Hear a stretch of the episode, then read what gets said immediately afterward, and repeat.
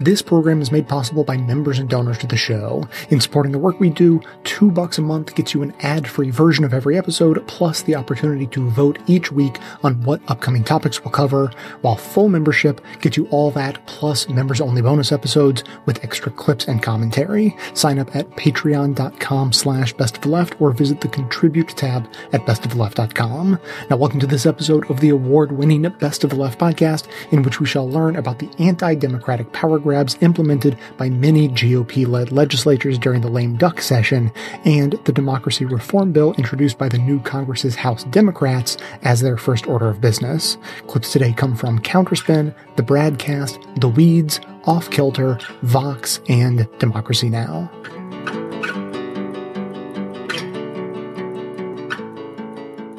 One can make too much of political gestures, but when 44 former senators co-sign an op-ed declaring that the country is entering a dangerous period, there may be something to see here. The piece, signed by 32 Democrats, 10 Republicans, and 2 independents, had reference to investigations of Donald Trump. But the ex-lawmakers stated concern about the rule of law and the ability of our institutions to function freely and independently could be well applied in numerous places around the country, Whereas our next guest reports, we are seeing in the wake of the midterms, quote, a red tide of anti-democratic power grabs, strategies, tactics, and rationales designed to deny the will of the voters, close quote. Paul Rosenberg is a writer and activist. He's senior editor for Random Lengths News, as well as a columnist for Al Jazeera English and a contributor at Salon.com. He joins us now by phone from Southern California. Welcome back to Counterspin, Paul Rosenberg. Thank you. Well, there's a lot of skullduggery to talk about. Um, I know in your piece, your recent piece for Salon, you break it into some different categories, but really start start anywhere you like on these uh, power grabs that are going on. Well, I think the most blatant that have gotten the most attention have been in, in Wisconsin right. and secondarily in Michigan, where you just have this uh, wholesale rebellion of the uh, legislatures against the will of the people. And in Wisconsin, you had a Democrat elected governor and attorney general, and you have the legislatures try to take power away from them or succeed so far. Yeah. There may be court battles that will probably drag out. This is what's expected. Similarly, same thing in Michigan, although there you have three women elected to the governor's of the Attorney General and the Secretary of State position, and all three of them are under attack there, plus a whole raft of three citizen initiatives that they're trying to cripple, and then two other initiatives that were taken off the ballot because they were passed by the legislature instead and that then enabled them to come back and fiddle with them afterwards. And this was something that's never been done before, but in fact, there was an opinion by the Attorney General dating back to uh, 1964, I believe, that said you couldn't do that. But then after the midterm elections, the defeated candidate for governor, who's the sitting attorney general, wrote a new opinion that said, yes, they can do that. And so you're seeing all this basically based on gerrymandered districts. These permanent majorities that do not have majority support are taking power away from the people and from their elected representatives, the governors, uh, attorney general, and in the case of Michigan, also the secretary of state. So that's sort of the essence of what the most consistent pattern has been, and we see that also in several other places. The Florida people were very aware of the restoration of felon voting rights. Well, after that happened, there's been a similar thing happening in Florida where the chief election officer is saying, well, I need some guidance in terms of how this should be implemented. And the people who passed it said, no, you don't need any guidance at all. It's completely self-executing. Right. right. And so there's talk there about the legislature getting involved with that as well. I just want to draw you out, and in, in, in, case that's not clear for folks, we're talking about ballot initiatives, and in Michigan, you say it was pulled off the ballot, and that was in order to make it something that the legislature could then go back in and fiddle with Correct. and, and fiddle with, uh, uh, we can understand that to mean as much as overturn the intention of the original initiative. Well, basically to really subvert it, there were two of them. One was for a minimum wage increase and the other was a paid leave act. And what they did was significantly weaken them. Mm-hmm the figures on the minimum wage law is it was going to go to $12 an hour by 2022 and by 2024 for tipped workers. And they changed it so it would only go to $12 an hour by 2030. That's quite a bit longer. They eliminated the cost of living adjustments as well. And for the tipped workers, it would only go up to 458 per hour with the employers responsible for making up the difference they fell below that. But that's, right. you know, it's a very much more muddled situation. And it was by, again, by 2030. So we're talking about a much longer period of time. And given inflation, it's not even clear that that's really going to be any increase at all. And the point so, is, it's not it's not what people said they wanted. It was nothing close to what they said, but it, it, it's a combination of subverting the will and making it so confused it's even hard to understand what's going on. So it's both confusing and subverting. Well, in your piece uh, that's up at Salon, you walk through a lot of this information and a question that comes to the reader's mind and that you respond to is is this legal you know and the it turns out that a number of these moves they're legal but people don't do them you know right the phrase constitutional hardball was introduced by uh, law professor Mark Tushnet uh, when he was at Georgetown and well, I guess it was in 2003 or so. He's now at Harvard Law. And he means basically something that is technically legal under the Constitution, but that people just haven't done. And it was conceived of at the federal level, but it's applicable here as well, and it's even more complicated because what may be uh, constitutional under state constitution and the federal constitution may be at variance, and so it can get very tangled up. And in some cases, some of these things may be illegal. They're just so over the line.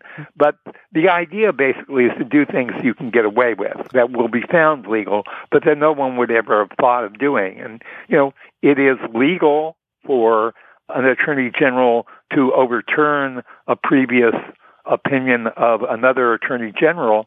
There's no law against doing that. It just isn't done, especially done after the election so that then they can act in a lame duck session.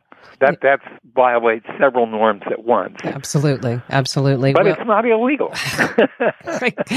well, at least not on its face. Now, of course, it could be illegal. It could go up to the state supreme court, and the state supreme court might say, "Uh, uh you can't do that. Right. It violates a deep fundamental constitutional principle." The thing is, those principles are upheld by norms, and it's only if a court rules that that norm has the force of law that then becomes illegal. And so that's where that's what hardball is all about. It's about reshaping the norms. It's something that conservatives do a, a lot more than liberals because they're interested in really changing the way our government works. They're really in a long-term effort to undo the New Deal and all of the state constitutions that have similar kinds of governing philosophies. At various points in this article, you note under coverage, and I'm hearing you say how thorny it is. And at the same time, it's not impossible to see through it. It's not impossible to make sense of what's going on. So any under coverage is lamentable, you know, especially yeah. given that darkness is only going to abet these kinds of anti-democratic measures. Clearly, and they do things very, very quickly precisely because of that, because they don't want people looking and seeing what they're doing. When people did get wind, I mean, we had another wave of incredible protests in Madison, Wisconsin reminiscent of 2011, precisely because of that, because they were trying to rush something through so quickly, because they were hiding it as best they could. And then just before I got on the phone to talk to you, I was looking through coverage and I saw a piece, a fact checking piece from the Associated Press, and it's of course with reference to Evers and Walker in Wisconsin. And the headline was, Will Evers still have plenty of power?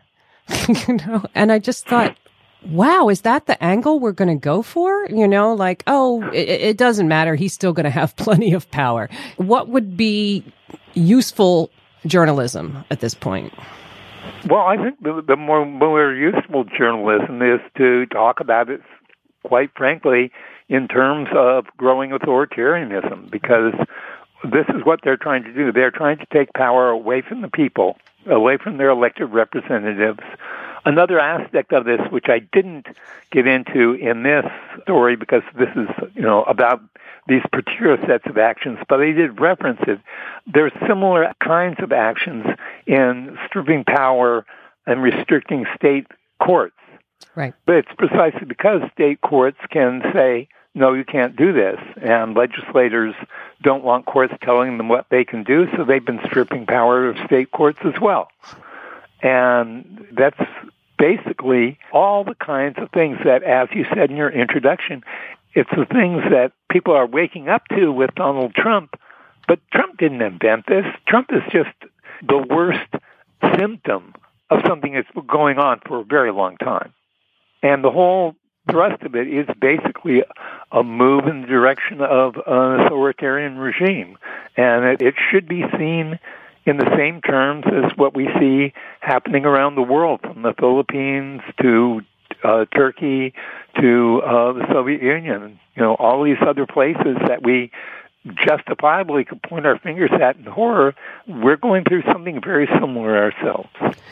Well, I'll just say finally, you do point to pushback that's that's ongoing. It's not that this is happening under complete darkness. Um, the people, when they've had it put before them, have indicated that uh, they're they're interested in moving to structurally um, stop this sort of thing.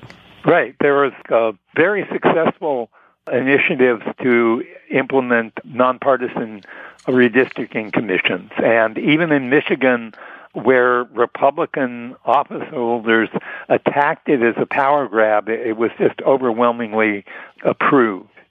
And in North Carolina, where the Republicans tried to cripple the election oversight board, that was rejected overwhelmingly there too. So the the public sentiment is very strongly against this, and you know I think that developments like the formation of indivisible groups and other similar kinds of groups that have popped up around the country have been very important in changing the climate and they're going to be even more important going forward because it's decentralized resistance like this. It's not atomized. It's networked, but that's also not imposed from the top because, you know, even the best intentioned leaders, political leaders at the top of uh, parties are compromised by the nature of those parties. And it, it takes consistent grassroots pressure from below to really achieve the kind of change that's needed. Hopefully we've seen a lot more of that this time around,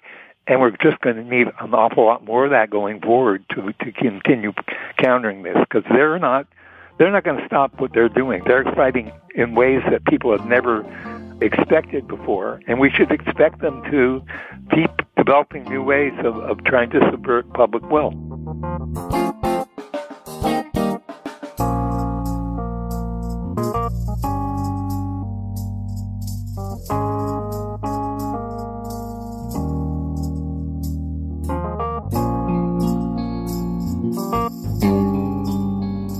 The effects of the November 6 midterms are still reverberating around the country. In Michigan, for example, as Ari Berman reports at Mother Jones, voters elected a new Democratic governor on November 6 to replace the outgoing, two-term outgoing uh, Republican um, Rick Scott, not Rick Scott, Rick Snyder. They're all named either Rick or Scott, one way or another. Uh, anyway, uh, they voted uh, a new Democrat in as governor, and along with it, voters expanded voting rights in Michigan by overwhelmingly passing a ballot initiative that would enact automatic and election day registration. At the same time, they also elected Jocelyn Benson, an election law expert, as the first Democratic Secretary of State since 1994. But a new bill introduced by Michigan Republicans in the lame duck before the newly elected Democrats can be sworn in would cut off voter registration 14 days before the election, effectively overturning the election day registration initiative that was overwhelmingly adopted by voters who apparently Republicans hate. A separate proposal says Berman would strip power from Benson by removing oversight of campaign finance laws from the Secretary of State's office, instead giving that authority to a state panel composed equally of Democrats and Republicans. You know, not unlike the FEC, the Federal Election Commission, which is also evenly balanced between Democrats and Republicans in order to ensure that Republicans on the commission will be able to block any enforcement of pretty much any campaign finance laws from moving forward. Michigan Secretary of State elect Benson said the proposal up there would, quote, lead to more gridlock and less enforcement of our already weak campaign finance laws. And she called the lame duck moves an insult to voters. Boy, a lot of Democrats around the country talking about Republicans insulting voters, having contempt for voters.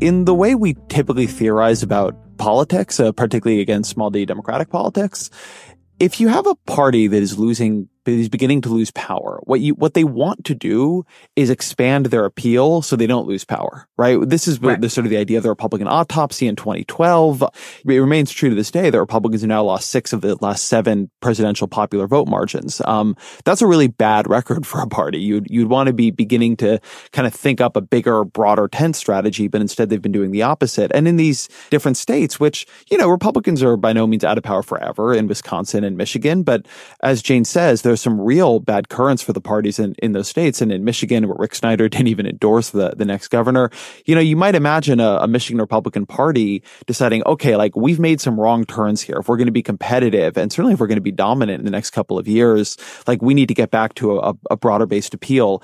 And kind of again and again, that, that doesn't seem to be happening with the Republican Party. Uh, I did this interview with Nate Silver right before the election and we were talking about, he was saying that in his models, when you run the numbers, the average state is six points more Republican than the nation as a whole. So the way the Senate is apportioned, given that it weights states equally, not people equally, the Senate gives Republicans a six point advantage than they would otherwise have. But Republicans don't have the kind of dominance over the U.S. Senate that you would expect from that advantage. And, and the reason um, is that instead of spending that advantage on more seats, they spend that advantage on more unpopular policies. They use that advantage to give themselves a buffer to do things that they're sort of either they, eh, the Republican elites, or more narrow parts of their base want done. And it seems to be something that is happening all over the Republican Party right now. And I don't particularly have a clear explanation of why. I'm curious if either of you do. So it's interesting because I, I, think about this question a lot about the idea, you know, whenever there's some conservative or far right commentator who is very concerned that there will never be a Republican president ever again because there are too many brown people voting. You know, I think to myself, you could attempt to pitch Republican ideas to non-white people.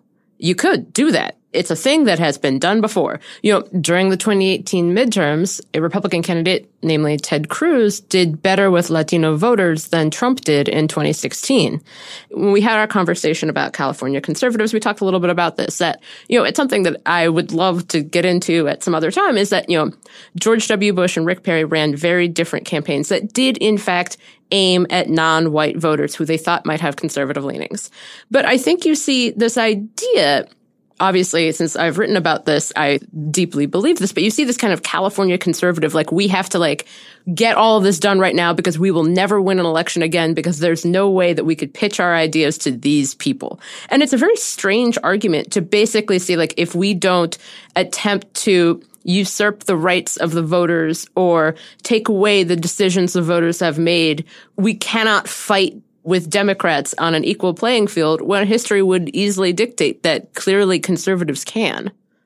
This also reminds me of when we were talking about the California conservatives because this kind of behavior, the behavior of state level Republican parties, it suggests to me that for all this kind of hype in the in the media world of, of this idea that politics is downstream of culture or that what conservatives really want is victory in the culture wars their behavior in this kind of like brass tack stuff says otherwise, right? Like there is some element of the institutional conservative movement that really, really craves political power and not just the showy symbolism of political power, right? Like Scott Walker losing to Tony Evers is a big kind of statement, right? In the, in the culture, like Wisconsin, is it turning into a red state? No. Now we have this liberal governor again. But like, the legislature is acting here in procedurally and substantively abusive ways because there is a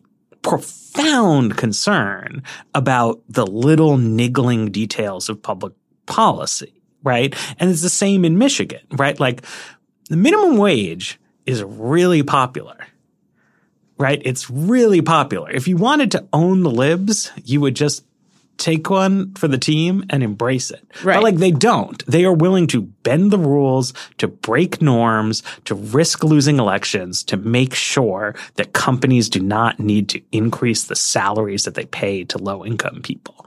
And it just seems to me that when you look not at the sort of rhetoric of conservatism, but at the practice of conservative politics that the fingerprints of plutocracy are all over it. I mean, not just in the campaign contributions that go, but in what is the substantive agenda, in the willingness to lose elections in pursuit of unpopular policies, and also in the question of what's in it for you, right? Like, how come nobody from the back benches of the Wisconsin legislature wants to be the reformer hero who like stands up to the party machine and to these kind of abuses, right?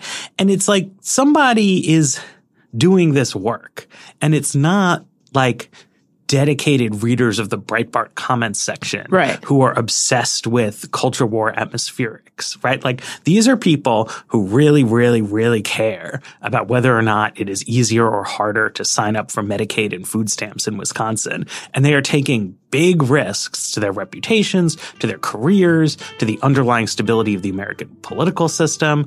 And I have to think that's because like really rich donors think this is important. Today's episode is sponsored by Madison Reed. Amy Errett founded the company in 2013, naming it after her daughter, with a mission to revolutionize the way women color their hair. As is so often the case, the status quo options either left much to be desired or cost way too much. Madison Reed offers the quality of a salon, the convenience and affordability of at-home hair color, and an ammonia-free formula with ingredients you can feel good about. You'll look like you just came from the salon, but without the huge time commitment. Experience beautiful multi-dimensional hair color made in Italy delivered to your door on your schedule for under $25. Hundreds of thousands of women have already tried and loved Madison Reed, so go ahead and give it a try for yourself. You can start by finding your perfect shade at madison-reed.com, and they have a special offer for you as a Best of the Left listener. Right now, you can get 10% off plus free shipping on your first color kit when you use the promo code LEFT. That's madison-reed.com and use the promo code LEFT. It's a friggin' bad week for democracy. Mm-hmm. Um, and I feel like that's where we really need to start. Um, and obviously a lot of attention right now, although not nearly enough relative to what is happening, um, but being paid to Wisconsin and a massive, massive sour grapes Republican power grab in the wake of an election that didn't make the Republican Party in that state particularly happy. What do we know right now? Yeah. So the Wisconsin State Senate today voted to, um, restrict the incoming governor and uh, attorney general's power, both of whom are Democrats, uh, both of whom recently defeated Republicans, of course. And um, this is the attempt, essentially, by the state's Republicans to um, rewrite the state's laws because they lost. Um, and it will have a particular impact on low income people. Um, it will essentially require the governor to implement implement the state's Medicaid waiver and require uh, the state to stay on a lawsuit as part of the uh, against the Affordable Care Act's protections of pre-existing condition. Both of these were huge topics in the campaign. It's not like they're just doing this as an aside. This was literally the subject of the gubernatorial campaign and what the the governor uh, Tony Evers ran on. Um, they would also uh, require the governor to seek pr- approval for basically any new policy uh, regarding Medicaid or food assistance, um, including seeking federal uh, uh, federal approval, um, and basically uh, block the new governor's flexibility um, in federal food program- programs like um, summer feeding um, or food share, which is Wisconsin's um, SNAP program. Um, and of course, it's, it's not just uh, the low income provisions. Um, it's restricting early voting in the state to to undermine uh, the state's democracy. it's allowing the legislature to hire private lawyers to undermine the role, historical role of the attorney general in the state. It is uh, a massive, massive deal um, and it's hap- this is not the first state where it's happened, of course. You, yeah, and you mentioned the Medicaid piece. Uh, I feel like the one of the things that's not getting um, uh, nearly enough attention within the context of this massive, uh, far-reaching power grab um, is the healthcare piece of this, right? So yep. to to be very clear, uh, the incoming governor uh, Tony Evers has stated and stated in the campaign his opposition to taking Medicaid away from jobless folks, right? Something that we also know a majority the American people don't want to see happen. Um, and, and, yet that is what this legislation will require him to do despite his having campaigned against it and the, the people of the state agreeing with him by putting him in that seat. He doesn't get to make that choice. Um, and you mentioned on the Affordable Care Act side as well, locking this, the, the state leadership into that lawsuit that attorneys general are, are uh, uh, continuing to mount um, uh, that would effectively gut the Affordable Care Act, uh, specifically protections for pre-existing conditions. So just a ton in, in this package that's actually specifically targeting low income, um, Wisconsin folks, um, uh, as democracy gets subverted, uh, in this, in this wholesale way. Um, and it's not just, uh, Wisconsin where yeah. we're seeing something like this happen. We talked extensively last week about Michigan. Um, and now we've got updates on that front as well. And they're not a hell, a hell of a lot rosier. Right. Um, it, it, similar attempts. Um, the Republican legislature in Michigan is aiming to basically limit uh, the authority of Governor-elect Gretchen Whitmer, a Democrat, and the state's Attorney General, um, and the Secretary of State on on campaign finance laws and and other legal issues. Um, all three of whom are women, a historical first for Michigan, and now they're having essentially the rug pulled out from from under their their power in the state and the rug pulled out from under the voters yes. who made those decisions. And and uh, I, I, sort of feel the need to like uh, take a step back here and just point out as much as we're walking through specific provisions here, yeah. like the, yeah. the, the, big picture yeah. here is Republicans in these states weren't happy with the outcome of the elections. The voters decided they made their choices known, and and now Republicans are using lame duck sessions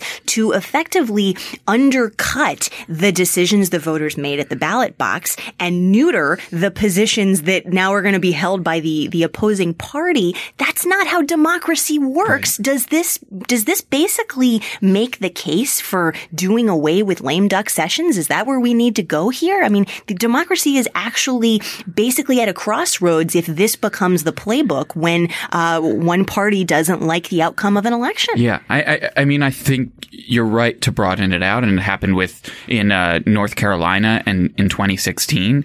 Um, and I think we talk a lot about Trump's threat to democracy um, and his subversion of democratic norms and what that means. But I think what we're seeing is a it's not just Trump. This is this is where the Republican Party is currently at. They are an anti small d Democratic Party.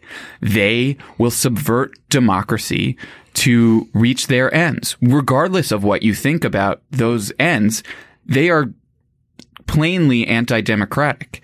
Um, and we talk a lot about how Trump is defying norms and the party is defying norms in many way, but we're seeing that they're willing to put those norm defying actions into law so that they are changing the law to subvert democracy long term.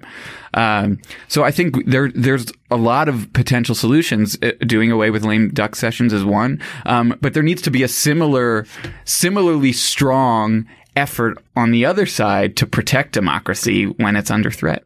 And um, I mean, you described a little bit of what's going on in Michigan. We we also talked a lot about it, as I said last week. Some of that is still playing out as we speak, but um, we're watching not just power being taken away from incoming leaders, but also we're watching actual choices that voters made at the ballot box on issues like paid sick leave, like minimum wage, also being stripped away from them, so that instead of being able to make choices at the ballot box, uh, the legislature is taking this exceptional and and and biz- bizarre um, uh, step of passing, and I should say Republicans in the legislature, yeah. passing the bills that they then are now turning around. And what's happening this week is they're actually repealing them or gutting them um, so that the voters never get a chance to decide through representative democracy. Um, so, uh, excuse me, I should say through direct access to yeah. democracy. This is this is what passes for representative democracy, and I'm putting that in massive, massive yep. scare quotes yep. because obviously it's the opposite.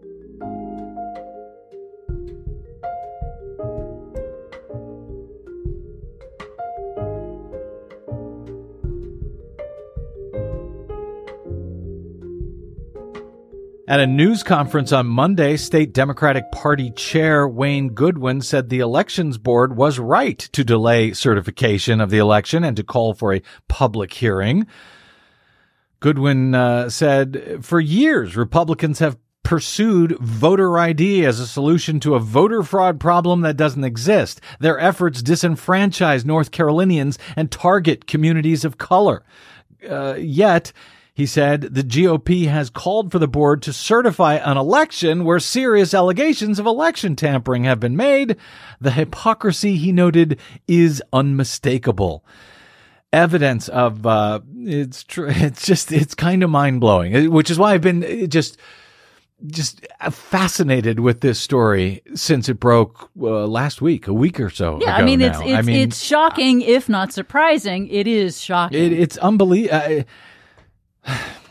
Evidence of possible election fraud was uncovered just as state legislators began working to pass that new voter ID law that I mentioned, actually to jam it through. What they're trying to do is jam that bill through in the lame duck in North Carolina before they lose their supermajority in the state legislature so that they can then override any veto from the state's Democratic governor Roy Cooper.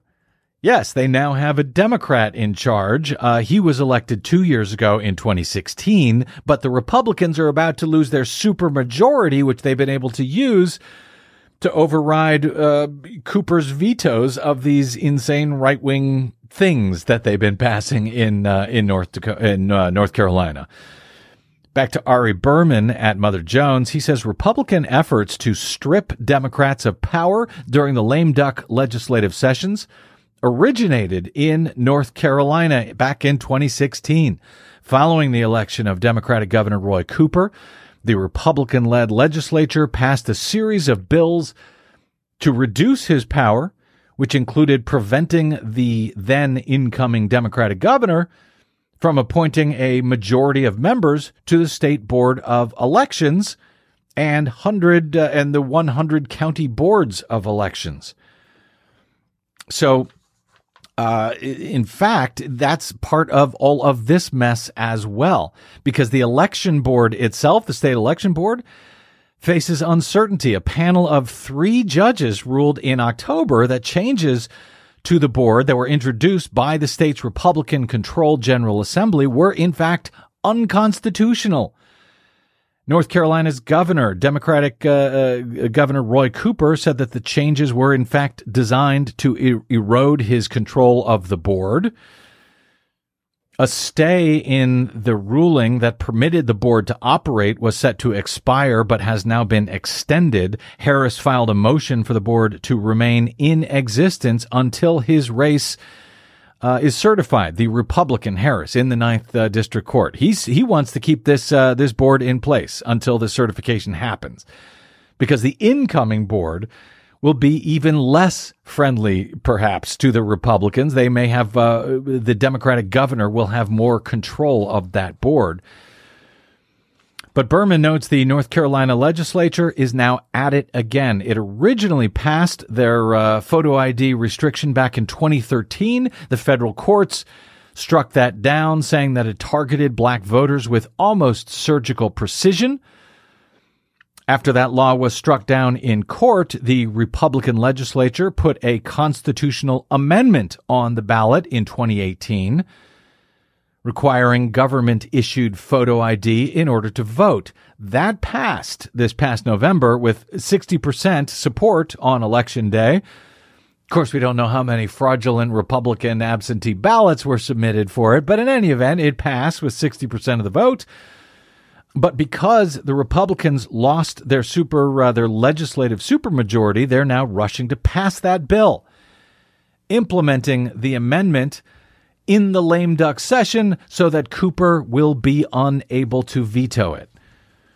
Got that? Does this all make sense? I oh, mean, yeah. It's it's, it's outrageous, serious, but it's, that's it's, what they're doing. It's obscene. It's really obscene. Uh, voter ID opponents and uh, uh, Goodwin, the uh, Democratic Party chair, uh, said that Republicans are willing to ignore potential fraud when it benefits their candidates. Melissa Kromm of North Carolina Voters for Clean Elections said at a news conference, quote, it is reprehensible that the Republican Party advocates for laws making it harder for eligible voters to cast their ballot while they are trying to block a fair investigation into Bladen and Robeson absentee ballots. If you would love a way to financially support this show without it costing you anything, there's good news. You can support the show by bookmarking and using my affiliate link every time you shop with that company online. You, you know, basically the one company online. Lots of evil tendencies, owned by the richest dude in the world, that one chances are you shop there at least now and then, maybe even a lot. Perhaps you make a lot of business related purchases. I know some of you do. Or maybe you have a standard selection of home goods you get delivered regularly. In any case, you might have some mixed feelings about it, and you'd be right to, but if you do end up using the site, at least you can help siphon off some of that corporate blood money to help support the production of this show. Your shopping experience will be identical to usual, and it won't cost you a dime more. You can get the affiliate link from the show notes on the device you're using to listen right now, or you can find it on the sidebar of the homepage at bestofleft.com. You can bookmark the link so you can set it and forget it while continuing to support us into the future. It helps more than you think, I promise it does, and the more who join in, the more it helps. So thanks for taking the time. America has a democracy problem. Take a look at this chart. Over there on the left, that's how many people each member of the US House represented in 1790. There's now one representative for every 747,000 Americans. That makes the US a crazy undemocratic outlier internationally. But it also makes us different than what we were supposed to be.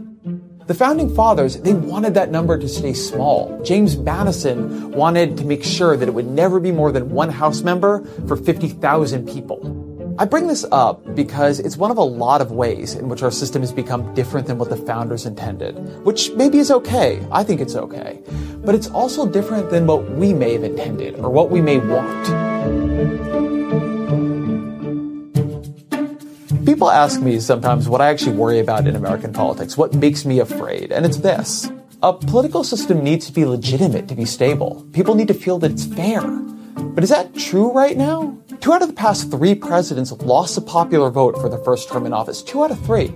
House elections are utterly warped by gerrymandering and geography. The Senate gives 623,000 people in Vermont as much power as the more than 19 million people in New York. And meanwhile, five dudes in robes who are politically appointed by parties looking for ideologues, they made it legal for billionaires to spend as much money buying elections as they want. And here's where undemocratic becomes actually dangerous. The American political system was built around the fear of disunity. The fear was that the states would pull apart. We weren't supposed to have political parties. The founding fathers thought they were bad, or at least they did before they started some. But now we do have political parties. And the competition, the core competition, the disunity in this country is between them. We don't worry about the political divisions between big states and small states. We worry about the ones between red states and blue states. And the particular ways in which America is undemocratic is making that core competition less fair, is making that political disunity more serious. The reason for that is not one anybody saw coming. Democrats cluster in big cities. Republicans are more concentrated in rural areas. The average state is six points more Republican than the country as a whole, which gives that party a huge advantage in the Senate. And in the House, well, Democrats are feeling pretty good about the House right now. But to win the House, they couldn't win by 1 or 2 or 3%. They had to win a landslide, 6 or 7 or 8%, or else they'd still be in the minority because of gerrymandering and geography. And Republicans, they're using that advantage in elections to write the rules to give themselves more advantages in elections. They're using it to win the Supreme Court for a generation, and that Supreme Court, in turn, is giving them rulings on gerrymandering, on money in politics, on unions, on voter rights that are helping them win more power. As the left realizes it's playing a rigged game, they're already becoming determined to rewrite the rules. If you want to see where this is going, look at this book by David Faris called It's Time for Democrats to Fight Dirty. It's a playbook the left can use to get more power without having to change the Constitution. And they can do a lot. He recommends statehood for DC and Puerto Rico. He recommends breaking up California into seven states in order to add at least a dozen new Democratic senators. He tells Democrats to pack the Supreme Court by increasing the number of justices in order to crack the conservative majority. He wants winner take all elections to be replaced with ranked choice voting in the House and to increase the number of representatives to 870. And look, some of these ideas, they're actually just good ideas. They would make politics more representative. I mean, DC and Puerto Rico should clearly be states. That's just fair. And then some, like the California thing, they're just power grabs. But that's the thing. As Democrats feel the right has been engaged in one long power grab, they're starting to feel like suckers for not grabbing more power themselves. And it's why you see the rise of street fighter, do anything Democrats like lawyer Michael Avenatti. When they go low, I say, we hit harder. Even Eric Holder, President Obama's former attorney general, has taken up the battle cry. When they go low, we kick them. That's what, that's what this new Democratic Party is about. But imagine, just imagine Democrats take power and run some version of the Faris playbook in 2020 or 2024. There will be an equal and opposite reaction among Republicans. Now the system will feel unfair to them. And you could just see a cycle of escalation here that destroys the basic legitimacy on which American politics rests. We need something better than that. We need more than power grabs on both sides. We need actual principles we can use to build a political system that works better. We treat our political system as if it were like etched on stone tablets and carried by George Washington down from Mount Sinai. But it wasn't. We've changed it a lot. But we haven't changed it recently. It's weird. The further we get from the founding, the more afraid we are to touch the system. There were 27 amendments to the Constitution before 92. There have been zero since then. And there's not like there's one on the horizon. That's not how we do things anywhere else. States routinely amend and even rewrite their constitutions. On average, each state has had three constitutions, and Louisiana, they've had 11. It's only at the national level that we've come to believe our political system should be frozen in amber, that however we're doing things is how we should keep doing them. And puzzlingly, we've decided that not when we think our political system is great, but at the exact time that Americans are losing faith in our political institutions. I suspect our true belief is not that our system of government is performing so well that it should be immune to change, but that we, that we are performing so poorly that we don't trust ourselves to change it. Which is sad. But this is our political system. We can't run away in self-loathing. It needs to work for the country we actually have.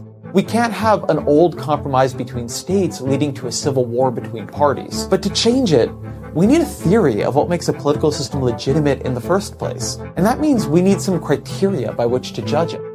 Robert Dahl, one of the most respected political scientists of the 20th century, he believed the ideal US Constitution would, one, maintain democracy, Two, protect fundamental rights. Three, ensure fairness among citizens. Four, encourage forming consensus. And five, provide a government that is effective in solving problems. I like that as criteria. I think that would make sense. If you don't like it, that's fine. What you need then is to come up with something better. The one thing we can't do is just stay still. America's in an unstable equilibrium. Its current political system is producing outcomes that feel illegitimate to the left any effort to reform that system feels like it would produce outcomes that feel illegitimate to the right. We need something deeper than that. We need something that would feel legitimate to both sides and would actually work. We can't stay right where we are. So that means the answer is simple. We must move.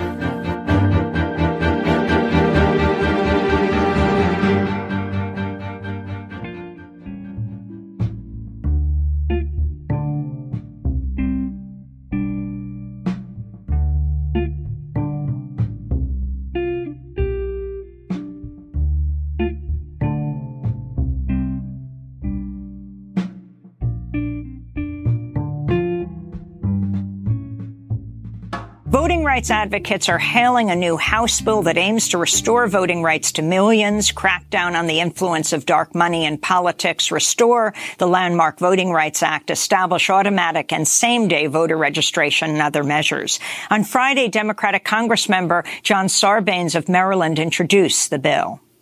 We heard loud and clear from the American people that they feel left out and locked out too often from their own democracy that they want us to fight the culture of corruption. They want us to clean up Washington, fix the system, and give them their voice back. They want to be able to get to the ballot box without having to run an obstacle course. They want it to be easy, not hard, to register and vote in America. And H.R. 1 will address that concern. The bill has been dubbed the For the People Act. It's the first act of legislation introduced by the new Democratic majority in the House. Longtime civil rights and Congressman John Lewis praised the legislation. I've said on many occasions that the vote is the most powerful nonviolent instrument of transformation we have in our democracy, we have in a democratic society. And at the foundation of our system, it must be strengthened and preserved. There are forces trying to make it harder and more difficult for people to participate. And we must drown out these That's forces. Right, Meanwhile, in other voting rights news, the Supreme Court agreed Friday to hear two cases involving partisan gerrymandering in the states of North Carolina and Maryland. Voting rights activists fear the court may uphold partisan gerrymandering could even bar states from forming independent commissions to draw congressional districts.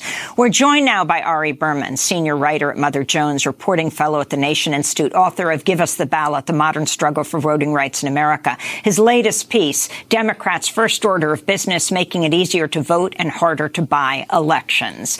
Welcome to Democracy Now! It's great to have you with Good us, Ari. Again, Explain this first act in the Democratic House. It's a huge bill. It basically includes so many things that democracy reform advocates have been arguing for decades are necessary. It really is the most important democracy reform bill introduced since the Watergate era. On voting rights, it would include things like automatic voter registration, election day registration, restoring voting rights to ex-felons, making election Election Day, a federal holiday. This is the most significant voting rights bill probably since the introduction of the Voting Rights Act in 1965. On money in politics, it would include public financing of congressional elections, which would be huge to try to counteract the amount of dark money that we see in the system right now, the huge amount of corporate money that we see in the system right now. And on ethics and lobbying reform, one of the things it does is say that any sitting president and vice president has to release their tax returns, which of course is so important because Donald Trump was the first candidate and the first president in 40 years not to release his taxes. So taken together,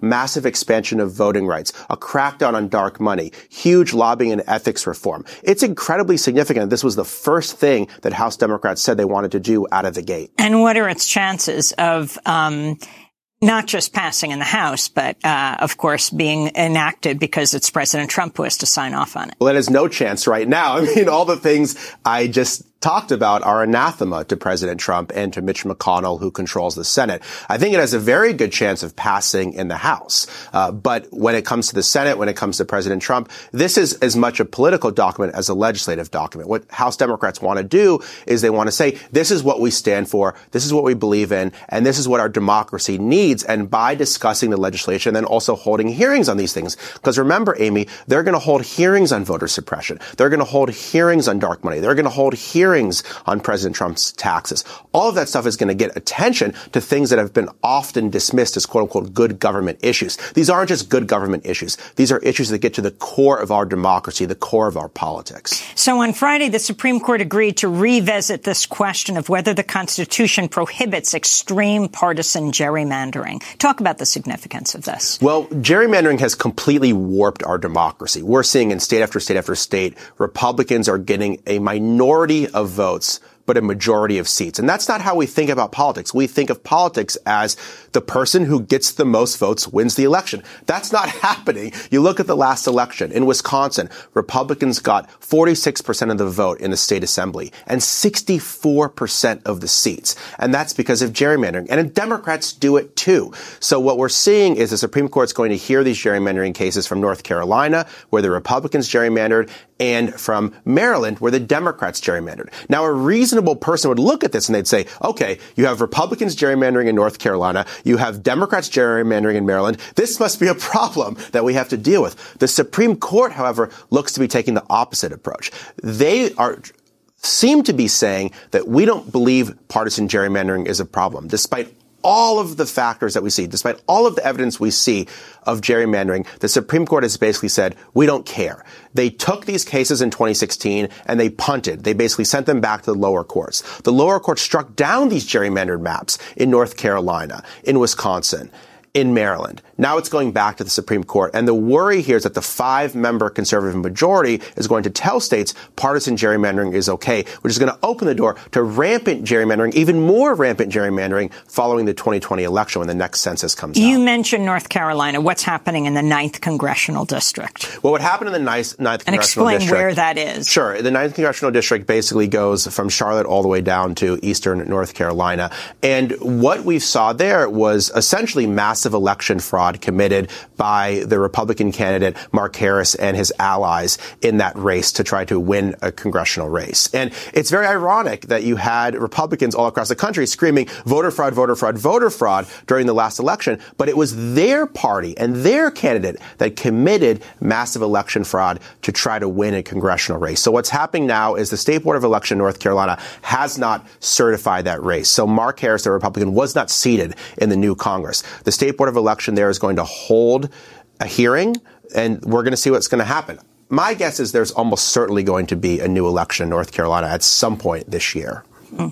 Um, talk about what's happening in Florida. Tomorrow is a major deadline. Huge day. So in the last election, Florida voters restored voting rights to ex-felons. There was an amendment called Amendment 4. 64.5% of the public approved it, which was a huge number, basically saying that people that have paid their debt to society should get their voting rights back. That could lead to up to 1.4 million people getting their right to vote back. And tomorrow is the day in which ex-felons in Florida can register to vote in for the first time. This is a huge day for democracy in Florida. However, there is a lot of confusion surrounding this because the new Republican governor, the, the new Republican legislature, they have not said whether people should be able to register tomorrow. The amendment is very clear. Starting on January 8th, ex-felons who have paid their debt to society, who have a clean record now, should be able to register to vote. However, the governor has basically said the legislature needs to pass a bill implementing the law. What voting rights supporters say in Florida is this is very clear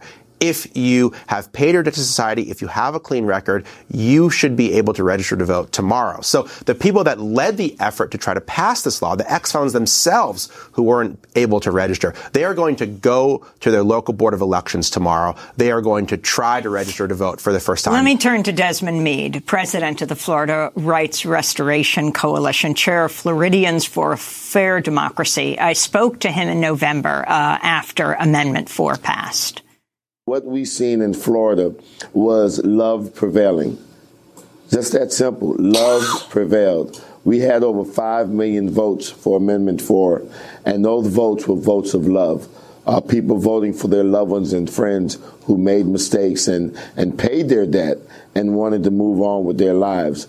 And so we're very excited, and we think that this uh, victory can serve as a, a bright spot um, for this country. It could serve as a launching pad for how we conduct business and how we can move issues along the lines of humanity and, and, and transcend above the partisan politics, transcend the, above the racial anxieties. So that's Desmond Meade, who is really the major force, the engine behind this um, this amendment, um, th- this referendum that they voted on, that would set an example for states around the country. Interestingly, the deadline tomorrow, people can not deadline exactly because people can start to register, which means they can register for 2020, and we're talking about over a million people. That that begins tomorrow, the day that the man who's trying to stop this from happening, the new uh, governor Ron DeSantis, will be sworn in. Well, it's really important to note that Florida had the worst felon disenfranchisement law in the country. One in 10 Floridians, including one in five African Americans in Florida, couldn't vote under this law, which is absolutely astonishing. Voters across the ideological spectrum repealed this in the last election. Every single congressional district in Florida voted to repeal the state's felon disenfranchisement law. This was not a Democratic versus Republican issue. This was voters across the spectrum, many of them conservative law and order Republicans who said, if you've paid your debt to society, you should have a second chance. And so I hope this doesn't become Republican versus Democrat, left versus right, like so often happens in our society. This is about giving people who have paid their debt to society their rights to vote back. And I would hope that every politician in Florida would encourage people to register to vote. Because you know what? You're going to see a lot of white Republicans, Amy, show up tomorrow and want to register to vote, just like you're going to see black Democrats or Latino independents. This is across the political spectrum. We have had such a problem with mass incarceration in Florida. So many people have lost their voting rights. And for the most important swing state in the country to potentially restore voting rights to over a million people, that could have a transformative impact on our democracy. Finally, the issues you're looking at around voting rights that you think are the most important leading into the 2020 election. Well, I think it's really important to note that we saw rampant voter suppression in the last election. We saw thousands of people turned away from the polls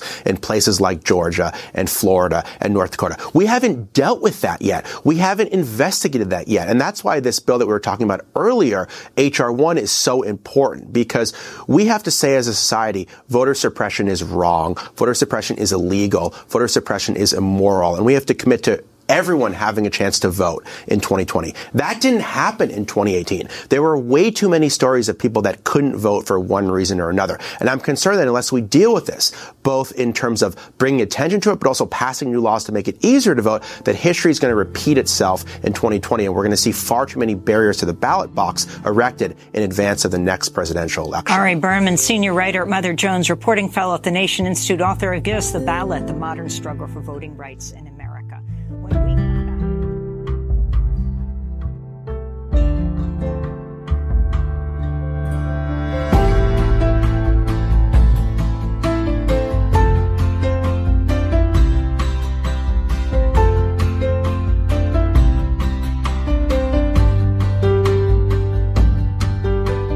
20 years ago today, an extraordinary woman began an extraordinary walk.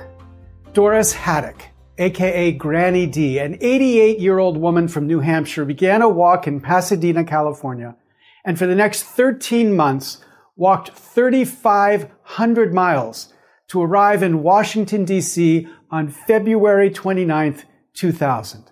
And across that walk, on her chest was a sign that said, Campaign Finance reform. Now, what Granny D saw 20 years ago is something that most of us just missed. That's the way in which the cronies and special interests had captured our government and made it impossible for us to achieve anything important so long as they were at the helm. And what she saw was that we had to find a way to end that corruption if we were going to get our democracy back. So it's extraordinarily fitting that on this 20th anniversary, our Congress is going to consider the most important civil rights legislation in our lifetime. This bill, referred to as H.R. 1, is the most fundamental reform of our political system since the Civil War. This bill would establish public funding of congressional elections. It would end partisan gerrymandering in the states. It would establish automatic voting registration. It would restore the Voting Rights Act. It would establish an extraordinary system of ethics to keep those congressmen focused on what their constituents want rather than what the lobbyists want. This reform would be everything Granny D walked across this country to achieve. Now, you've probably not heard about this bill, H.R. 1, and you've not heard about it because the mainstream media thinks there's no chance it would ever pass. And of course, so long as Mitch McConnell is the head of the United States Senate, it would never pass because Mitch McConnell loves the corrupted system that we have right now. But it is extraordinarily important that we build a movement across this country to support fundamental reform like H.R. 1 and what we are doing is building a campaign right now to make sure that this bill is not just a Democrats bill, but a Republicans bill too. We want to find in the next six weeks 10 congressmen to co-sponsor that bill who are Republicans and one senator to agree to co-sponsor a similar bill in the United States Senate. Because if we could show this was a bipartisan effort, then we could begin to crack through the attention deficit that this political system pays to this fundamental question of reform. But that just tees up the most important challenge that we have. Because as we enter the 2020 presidential election cycle, the most important thing for us Democrats to stay focused on is an issue that all of America is deeply invested in solving. And that is this corrupt political system. The president spoke about draining the swamp. That slogan was actually Nancy Pelosi's before he picked it up and started using it. But what that means is that this issue is an issue that unites America. It doesn't divide America. And so what we in the Democratic Party need to do is to make sure that the candidates running for president have committed to making this reform fundamental and first. And so we will be asking every candidate running for president who expects to win in the primary in Granny D state to commit fundamentally to making this reform the first issue they press in 2021. We need you to help us in this campaign. We need you to spread the message and start spreading the hashtag fix it first.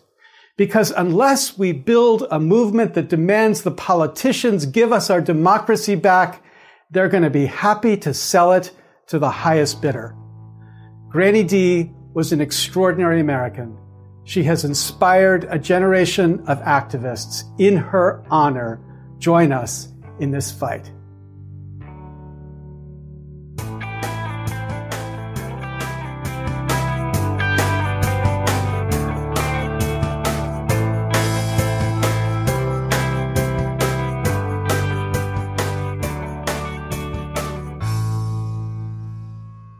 We've just heard clips today, starting with Counterspin, speaking with Paul Rosenberg about several of the GOP power grabs across various states. The broadcast focused on the election reforms voted in by the Michigan voters that the GOP is attempting to subvert. The Weeds from Vox discussed the GOP in general and the forces of plutocracy at play. Off Kilter highlighted the fact that many of these GOP power grabs were aimed at harming the poor, unsurprising. The broadcast explained the situation in North Carolina and the fact that they were the model for this anti-democratic trend starting in 2016. Ezra Klein from Vox got into some of the roots of the democracy problem America is now feeling so acutely. And finally, we just heard Democracy Now! speaking with Ari Berman about H.R. 1, the For the People Act introduced by House Democrats as their first order of business. Members will be getting a bonus episode with additional clips giving more detail on not just the policy, but the good politics behind a proposal like H.R. 1, and we'll hear more from the Democrats themselves explaining in their own words why they're introducing this legislation. To hear all of that, to cast a weekly vote on what upcoming topics you want to hear on the show, and for other details about supporting the show by being a patron, visit patreon.com slash best of the left. You can find that link in the show notes on the device you're using to listen, which is also where you can find links to each of today's segments for easy reference and sharing. And now, we'll hear from you.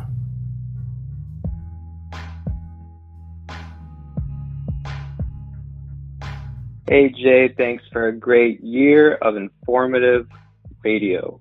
I just wanted to point out something that's sort of adjacent to the whole topic of the war on Christmas, which is that, you know, war on Christmas or not, uh, whether that battle is a win or a loss, perceive it. Um, I have a retort, which is something that we might take for granted. The measure of the year is actually based in the Catholic Church. Pope Gregory XIII introduced the Gregorian calendar in October of 1582, and that is how we measure the new year to this day. However, that doesn't mean there aren't other calendars in existence. On the Wikipedia page for the Gregorian calendar, you'll find a lot of other calendars. We've got the Buddhist calendar, which is the year 2562. We have the Chinese calendar, which is 4714. We have the Hebrew calendar, 5778. There's a lot of different calendars, but the way that the world measures time uh, in terms of the year is the Gregorian calendar.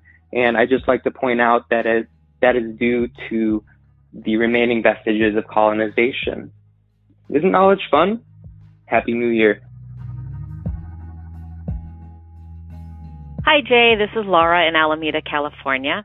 I'm calling to bring up a couple of issues that I'm wondering what other people are thinking about. I don't know if they would deserve a full episode or not, but the first one is I'm wondering if there, I mean, there has to be some people who voted for Trump who are regretting their vote and are feeling like they're, they don't belong in the conservative movement and the Republican Party anymore. And I think a lot of people, we have very strong loyalties to things and it's very hard to change sometimes. And it's even harder if they're not going to feel welcome into a new group.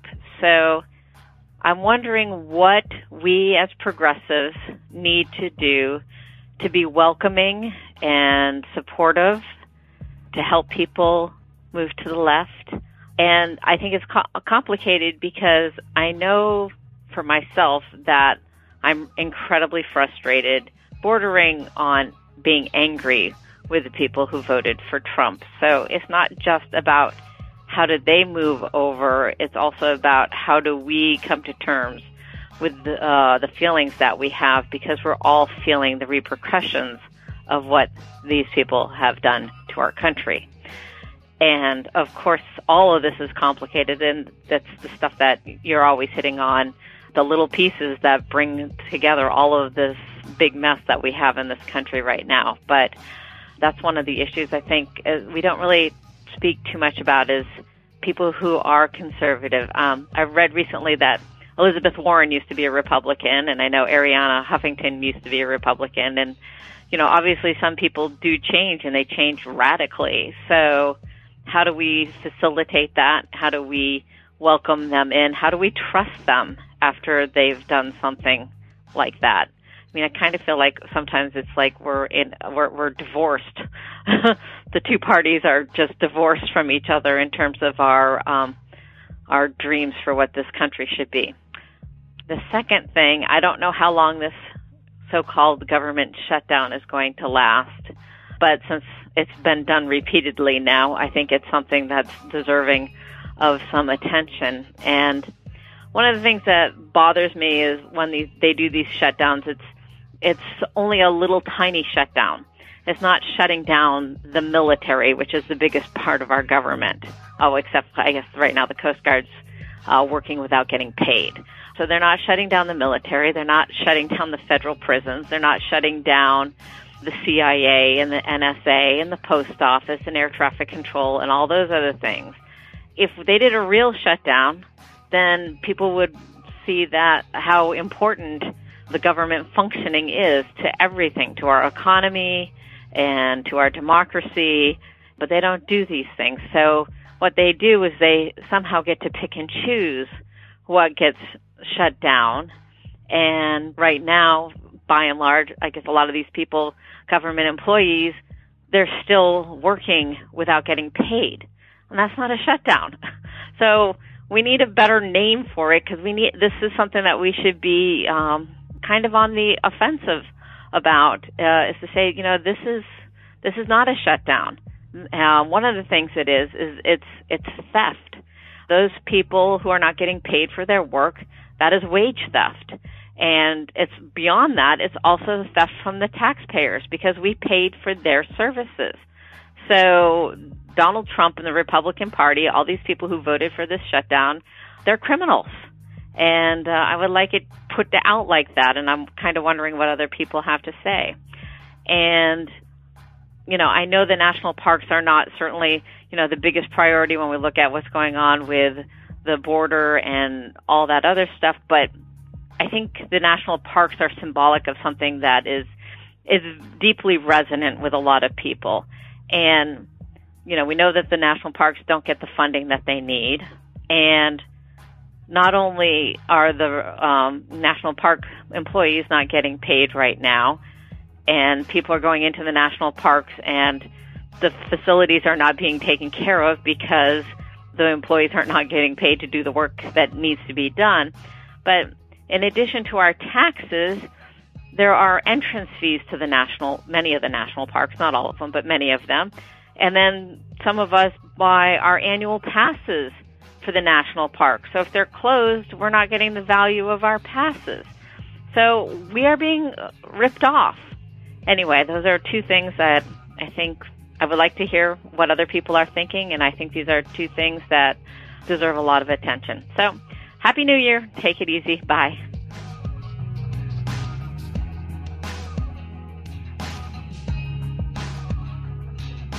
Thanks for listening, everyone. Thanks to the volunteers who help gather clips to make this show possible. Thanks to Amanda Hoffman for all of her work on our social media outlets and activism segments. And thanks to all those who called into the voicemail line. If you'd like to leave a comment or question of your own to be played on the show, you can simply record a message at 202-999-3991.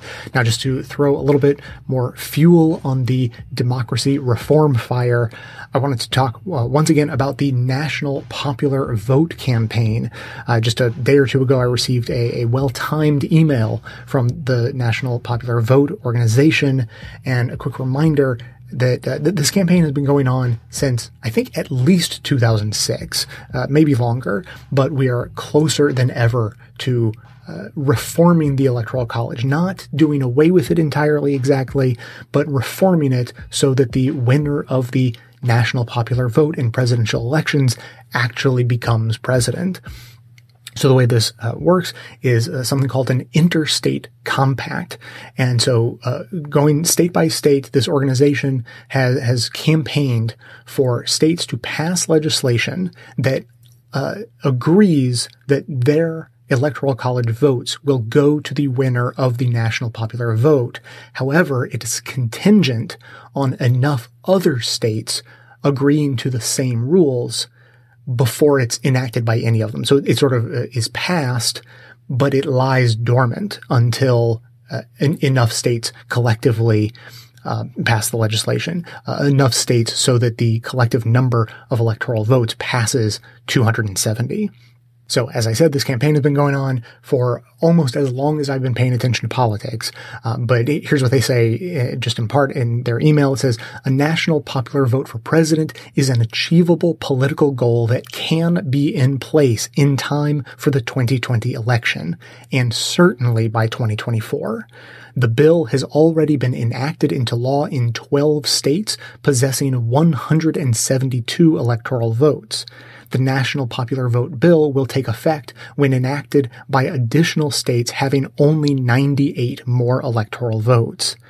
And the bill has previously passed in one chamber in 11 additional states with 89 electoral votes and has been approved by unanimous bipartisan committee votes in two more states with an additional 26 electoral votes. I know that was a lot of numbers, but the point is there's momentum behind this. And uh, as they explain in their email, the 2019 legislative session has gotten off to a fast start. Legislators around the country are looking at this legislation and taking it seriously. And it's, it's happening in states where we're not starting from zero. They've already passed it in one chamber of the legislature or the, or the other, or it's gotten through a committee vote with bipartisan support. So there's more hope now than ever that that, we could actually get there within uh, you know, the next two years. And so, as we know, the next big election is in 2020. Uh, the time to pass state level pro democracy legislation that will make that 2020 election run smoothly is right now. The presidential campaigns haven't heated up yet. They're going to suck all the oxygen out of the room when they do. And we have a bunch of new badass legislators around the country right now ready to kick ass. And since we know that HR 1, as good of a policy as it is and as good as the politics are, we know that it's not going to pass at the national level. So we need to keep the focus on the states. Uh, so if you live particularly in Colorado or New Mexico, those are absolute prime targets. Those are the two states where this uh, national popular vote legislation has actually already passed both chambers. It just passed them in different legislative sessions, so they couldn't be reconciled and turned into a law. But a lot of momentum there. And then uh, Oregon, Nevada, Arizona, Oklahoma, Arkansas, Michigan, North Carolina, and Maine are close in the running. They have passed it in one uh, chamber of their legislative body, but not the other. So again, momentum. We're not there yet, but we have momentum. So if you live in any of those states in particular, uh, this is a great campaign to get involved in. And if you don't live in one of those states, they are still organizing all across the country. So you could be part of the movement that gets the ball rolling in your state. So if you want to get involved, they're asking that you send emails to your state legislators, encouraging them to pass the national popular vote bill. Uh, you can also write letters to the editor that go out in your local media and local politicians certainly pay attention to those more than national level. And, and then of course donating to the nonprofit National Popular Vote organization. So for details on all of that, visit nationalpopularvote.com. And as I said, this is the time generally to focus on state level pro-democracy, anti-corruption legislation. And the other organization that is laser focused on that is represent.us. So that's another organization we recommend you get involved with. Now, that is going to be it for today. As always, keep the comments coming in at 202-999-3991. Thanks to everyone for listening. Thanks to those who support the show by becoming a member or making donations of any size at patreon.com slash best of the left. That is absolutely how the program survives. Of course, everyone can support the show just by telling everyone you know about it and leaving us glowing reviews on Apple Podcasts and Facebook to help others find the show. For details on the show itself, including links to all of the sources and music used in this and every episode, all that information can always be found in the show notes on the blog and likely right on the device you're using to listen. So coming to you from far outside the conventional wisdom of Washington, D.C., my name is Jay, and this has been the Best of the Left podcast, coming to you every Tuesday and Friday, thanks entirely to the members and donors to the show from bestoftheleft.com.